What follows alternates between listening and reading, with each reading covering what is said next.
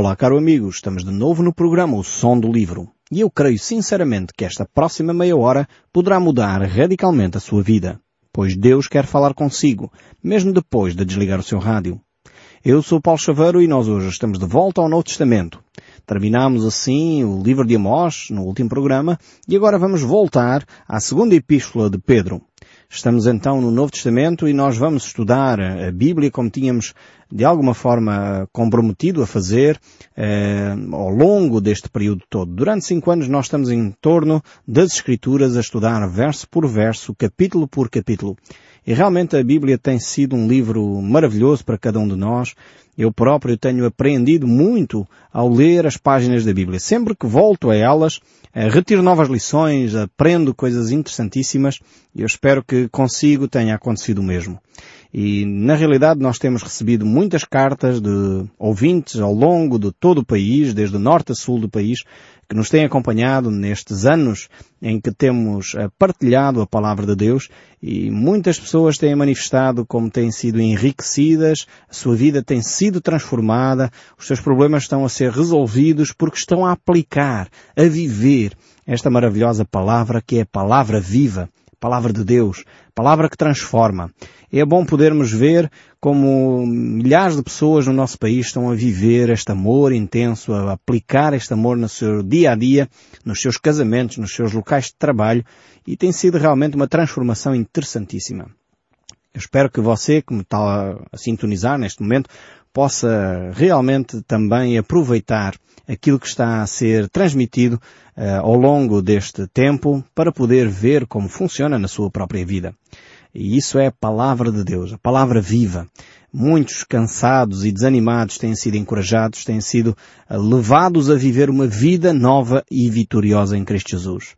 Nós temos ficado maravilhados. Eu próprio tenho ficado surpreendido ao ver como Deus usa de facto a sua palavra. E é tremendo.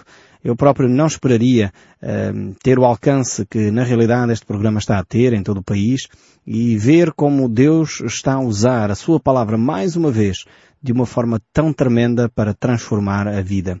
Uh, o único que pode realmente fazer estas transformações é o próprio Deus. Não há uh, psicólogo, psiquiatra, não há médico ou medicamento que possa efetivamente transformar as pessoas como a palavra de Deus o tem feito.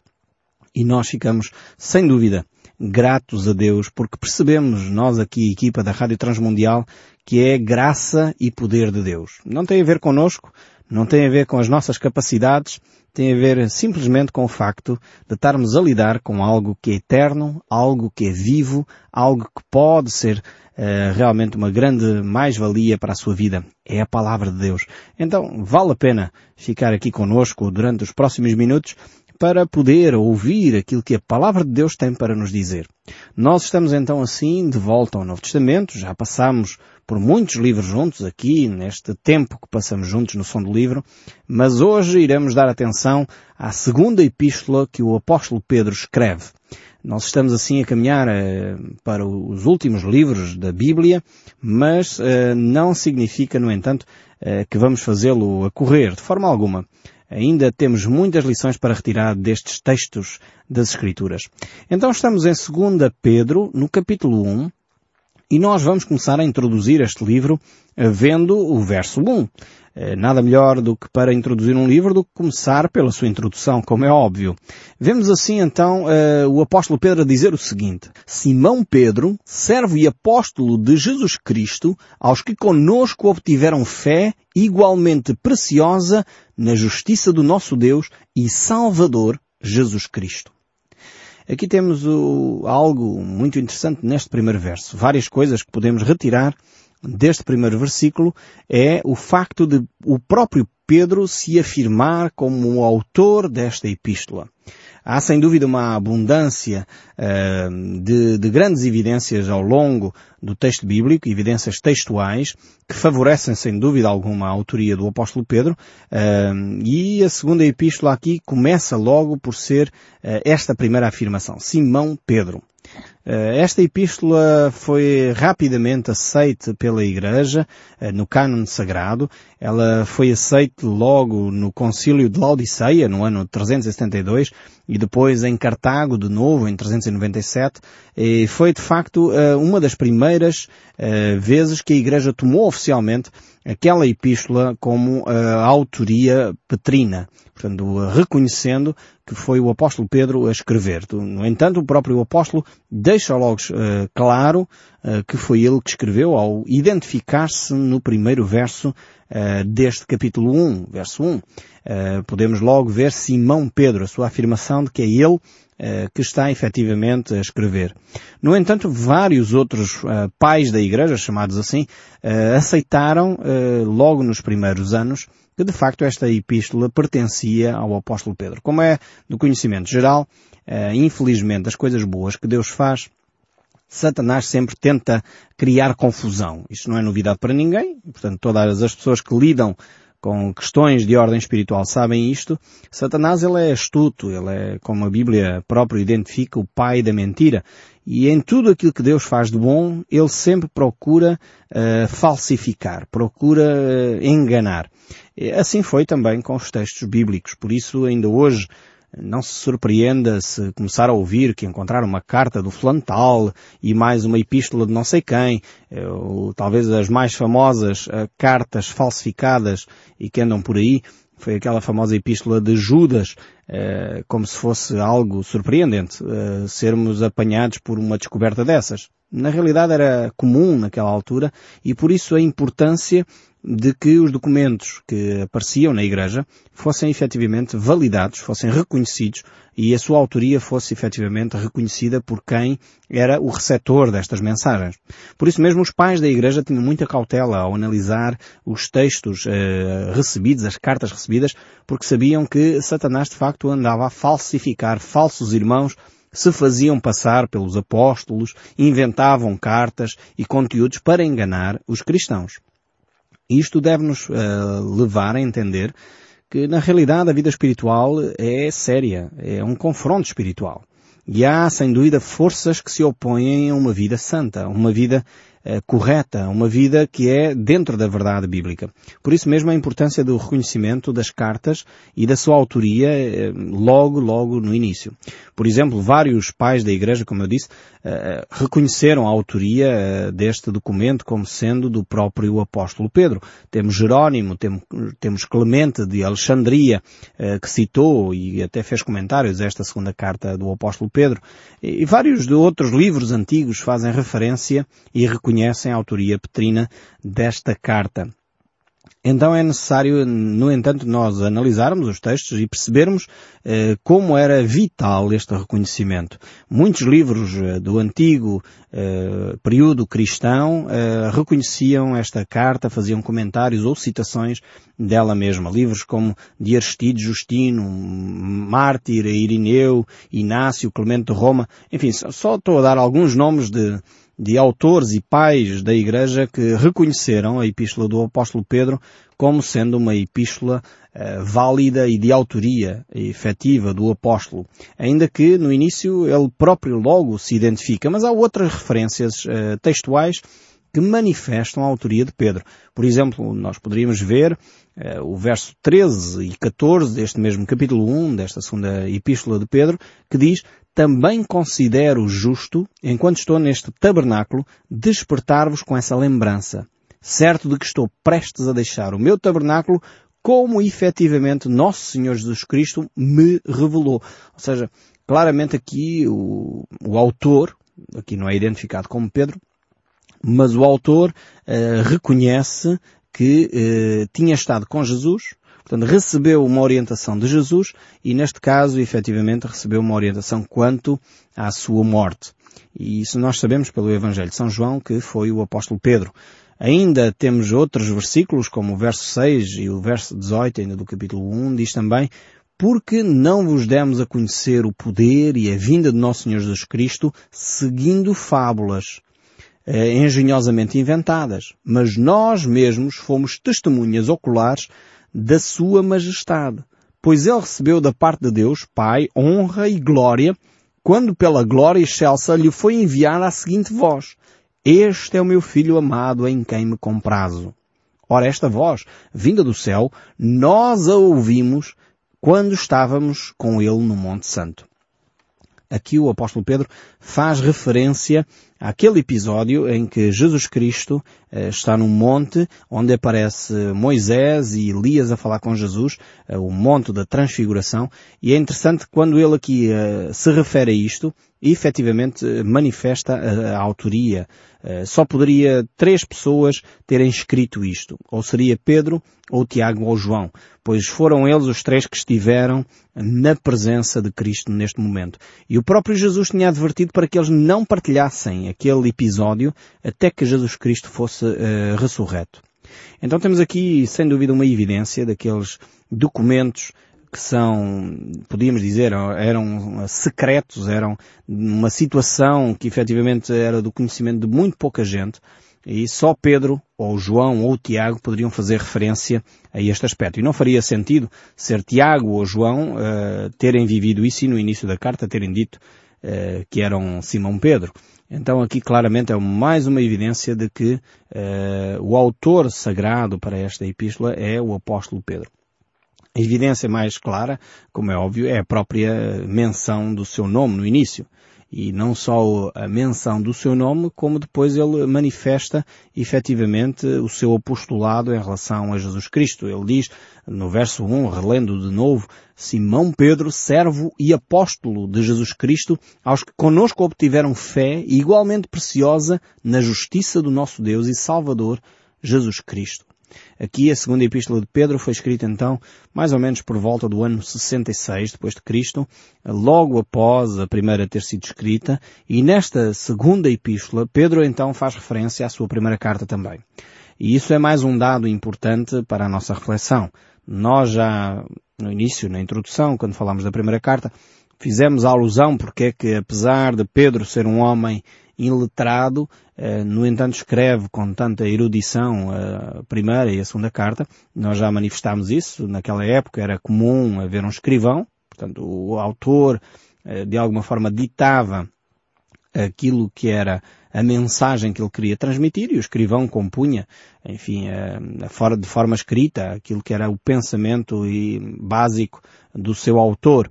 E nós sabemos que era Silvano que ajudou o apóstolo Pedro a fazer isto. No entanto, também percebemos, e se recuarmos até ao livro de Actos dos Apóstolos, os fariseus, quando interrogando Pedro, ficaram surpreendidos ao perceber que ele era um homem simples, um homem do mar, um pescador, mas no entanto ele era um homem cheio do Espírito Santo e por isso era um homem poderoso em palavras.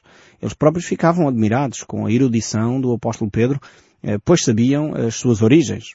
Realmente, quando nós eh, caminhamos com Deus, podemos eh, estar a viver e a experimentar a maior sabedoria que o mundo alguma vez alcançou. E não é estranho que pessoas eh, sem informação académica possam ser tão sábias, tão eruditas, porque estão em contacto com a fonte da sabedoria, que é o próprio Deus.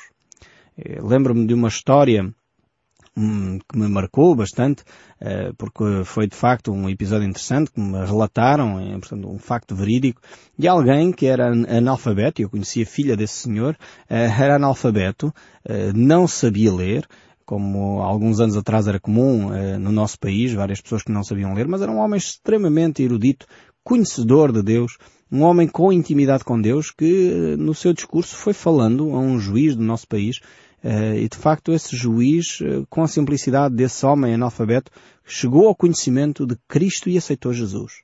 Portanto, podemos ver que uh, a sabedoria não tem a ver com cursos académicos, tem a ver com relação com Deus. Aliás, o texto bíblico diz exatamente isso. O princípio da sabedoria é o temor do Senhor. Então, se queremos ter sabedoria, aproximemo-nos de Deus. vemos que este apóstolo Pedro, ele faz referência a essa sua primeira carta, aqui nesta segunda epístola, quando ele escreve no capítulo 3, verso 1. Ele diz assim, Amados, esta é agora a segunda epístola que vos escrevo. Em ambas procuro despertar uh, com lembrança a vossa mente esclarecida.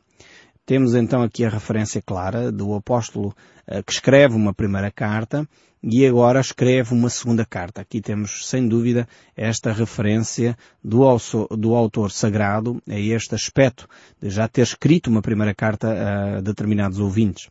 E nós uh, lemos esse texto, mas vale a pena voltar a ele aqui no segundo na segunda epístola de Pedro, capítulo 1, versos 13 e 14, onde ele faz uma referência tremenda aqui ao anúncio que Jesus Cristo lhe faz sobre a sua morte. Portanto, é aquele episódio que é relatado no Evangelho de João, mas o apóstolo Pedro está muito consciente que isso iria de facto acontecer. Verso 13 e 14 do capítulo 1 diz, também considero justo, enquanto estou neste tabernáculo, despertar-vos com estas lembranças, certo de que estou prestes a deixar o meu tabernáculo, como efetivamente Nosso Senhor Jesus Cristo me revelou. Então nós podemos dizer que esta segunda epístola de Pedro é como que um canto do cisne, podemos dizer assim, é no fundo as suas últimas palavras. O apóstolo Paulo fez algo semelhante. Quando ele escreve a segunda epístola a Timóteo, ele faz algo semelhante, é também como um canto de cisne. Ele deixa as últimas recomendações. É como se fosse de facto aquele momento derradeiro onde eles deixam os seus pensamentos mais eh, importantes para com a comunidade cristã ou para com o indivíduo, no caso da epístola de Paulo a Timóteo. São no fundo os seus derradeiros conselhos à sua igreja, aos seus discípulos, e podemos dizer que há certas semelhanças entre estas duas epístolas. Eh, uma e outra enfatizam sem dúvida alguma os grandes perigos do afastamento de Deus, da apostasia. Pedro exorta então eh, os seus ouvintes, os fiéis, com o cuidado que eles devem ter para com as heresias uh, que há entre os mestres. E Paulo também faz o mesmo em relação a Timóteo. Ele avisa uh, cuidado com os falsos mestres. Há muitos falsos mestres que se fazem passar por servos de Deus. Então há muitas semelhanças aqui o próprio Paulo e Pedro, os dois, estavam muito conscientes da proximidade da morte. Eles os dois fazem menção constante a este aspecto. Podemos, por exemplo, ver o próprio apóstolo Paulo a escrever a Timóteo, quando ele diz, quanto a mim estou sendo já oferecido por libação e o tempo da minha partida é chegado. Combati o bom combate, completei a carreira, guardei a fé. Já agora a coroa da justiça me está guardada, a qual o Senhor reto juiz me dará naquele dia, e não somente a mim, mas também a todos quanto amam a sua vinda. Paulo aqui está muito consciente que a sua partida está próxima. Ele havia terminado a sua carreira, mas ele tinha feito algo tremendo. Guardou a fé. Quantas pessoas têm perdido a sua fé nesta caminhada? Eh, quantas pessoas têm, ao aproximar-se dos últimos dias, abandonado a fé porque desanimam, porque veem tanta coisa que, é, que são aberrantes, tantas pessoas que infelizmente são falsos mestres, tantas situações que realmente levam as pessoas a se afastar da verdade de Deus, que alguns perdem a fé neste percurso. Mas o apóstolo Paulo dizia e afirmava que ele tinha guardado a fé. E por essa razão, a coroa da justiça estava guardada para ele. Mas não era só para ele, não era uma coisa exclusiva dele, mas para todos aqueles que amam a vinda de Cristo. Então temos aqui uh, algo muito semelhante ao apóstolo Pedro. Os dois conscientes da sua partida, os dois conscientes das heresias que estavam em voga na sua época, os dois de alguma forma defendem as Sagradas Escrituras como sendo a âncora, o alicerce base para a Igreja, eh, para o cuidado em tempos de apostasia. A verdade deve ser manifesta e estar clara na mente dos fiéis para que não sejamos enredados, não sejamos enganados por toda a sorte de vento de doutrina que se levanta na tentativa de enganar os fiéis. É fundamental nós conhecermos a verdade. Jesus dizia isso, ele fazia essa afirmação, conhecereis a verdade e a verdade vos libertará. Então é, é esta é a mensagem central aqui ehm, que o apóstolo Pedro vai trazer. Era a mensagem central também do ensinamento de Paulo, mas Pedro aqui mostra claramente que a verdade, o conhecimento de Deus é a mensagem central. É através do conhecimento de Cristo que nós podemos fortalecer a nossa fé. Então não basta uh, crer em Cristo. Não basta saber a respeito de Cristo. É necessário conhecer a Cristo. Aliás, o Evangelho de João nos diz, e esta é a vida eterna, que te conheçam como verdadeiro Deus e a Jesus Cristo a quem enviastes. Então, esta é a vida eterna, este é o, o âmago do cristianismo, é conhecer a Deus. Não é conhecer sobre Deus. Eu não sei se você consegue entender e distinguir a diferença. Conhecer sobre Deus, eu posso saber muitos factos acerca de Deus. Eu posso saber que Deus é bondoso, mas nunca ter experimentado a bondade de Deus. Eu posso saber que Deus é um Deus amoroso, mas eu nunca ter vivido esse amor na minha vida. Eu posso saber que Deus é um Deus que olha para os seus filhos e fará justiça, mas eu não sinto, eu não vivo, eu não acompanho uh, essa justiça de Deus. Então, percebe a, distinção? Eu sei muitos factos acerca do Afonso Henriques, mas eu nunca vivi com ele. Eh, é muito diferente eu saber acerca dos nossos presidentes, eh, os presidentes da, da, nossa República, saber o que eles fazem ou deixam de fazer, mas eh, quem o conhece efetivamente é a sua esposa, os seus filhos que convivem diariamente com ele. Esse é um conhecimento que Deus quer que nós tenhamos. Não é saber coisas acerca de Deus que Ele quer. Por isso é muito importante não termos um conhecimento uh, meramente intelectual acerca de Deus. Aliás, eu tenho dito isso já várias vezes, as maiores aberrações que eu tenho ouvido é de teólogos, pessoas que sabem coisas de Deus e depois dizem o maior disparate, porque não conhecem a Deus. Não experimentaram a vida que Deus quer transmitir, não experimentaram o amor de Deus. Aliás, é por isso que o apóstolo nos ensina aqui, antes crescei na graça e no conhecimento do nosso Senhor Jesus Cristo. E a Ele seja dada a glória, agora e para sempre. Eu espero sinceramente que ao longo do tempo que vamos passar juntos, nós possamos juntos crescer na graça e no conhecimento do nosso Senhor Jesus Cristo. Este é o desafio que o apóstolo Pedro nos vai deixar aqui, um desafio ao crescimento na fé, um desafio ao conhecimento de quem Deus é e à experiência de vida. Não um conhecimento intelectual, não um conhecimento religioso, mas um conhecimento que é experimental, é vivido no dia a dia, um conhecimento que é, é passado com Deus diariamente, minuto após minuto, onde nós podemos experimentar efetivamente a presença de Deus. Este é o desafio que o apóstolo Pedro nos deixa. E eu espero sinceramente que você continue a ouvir o som deste livro, mesmo depois de desligar o seu rádio. Que Deus o abençoe ricamente e até ao próximo programa.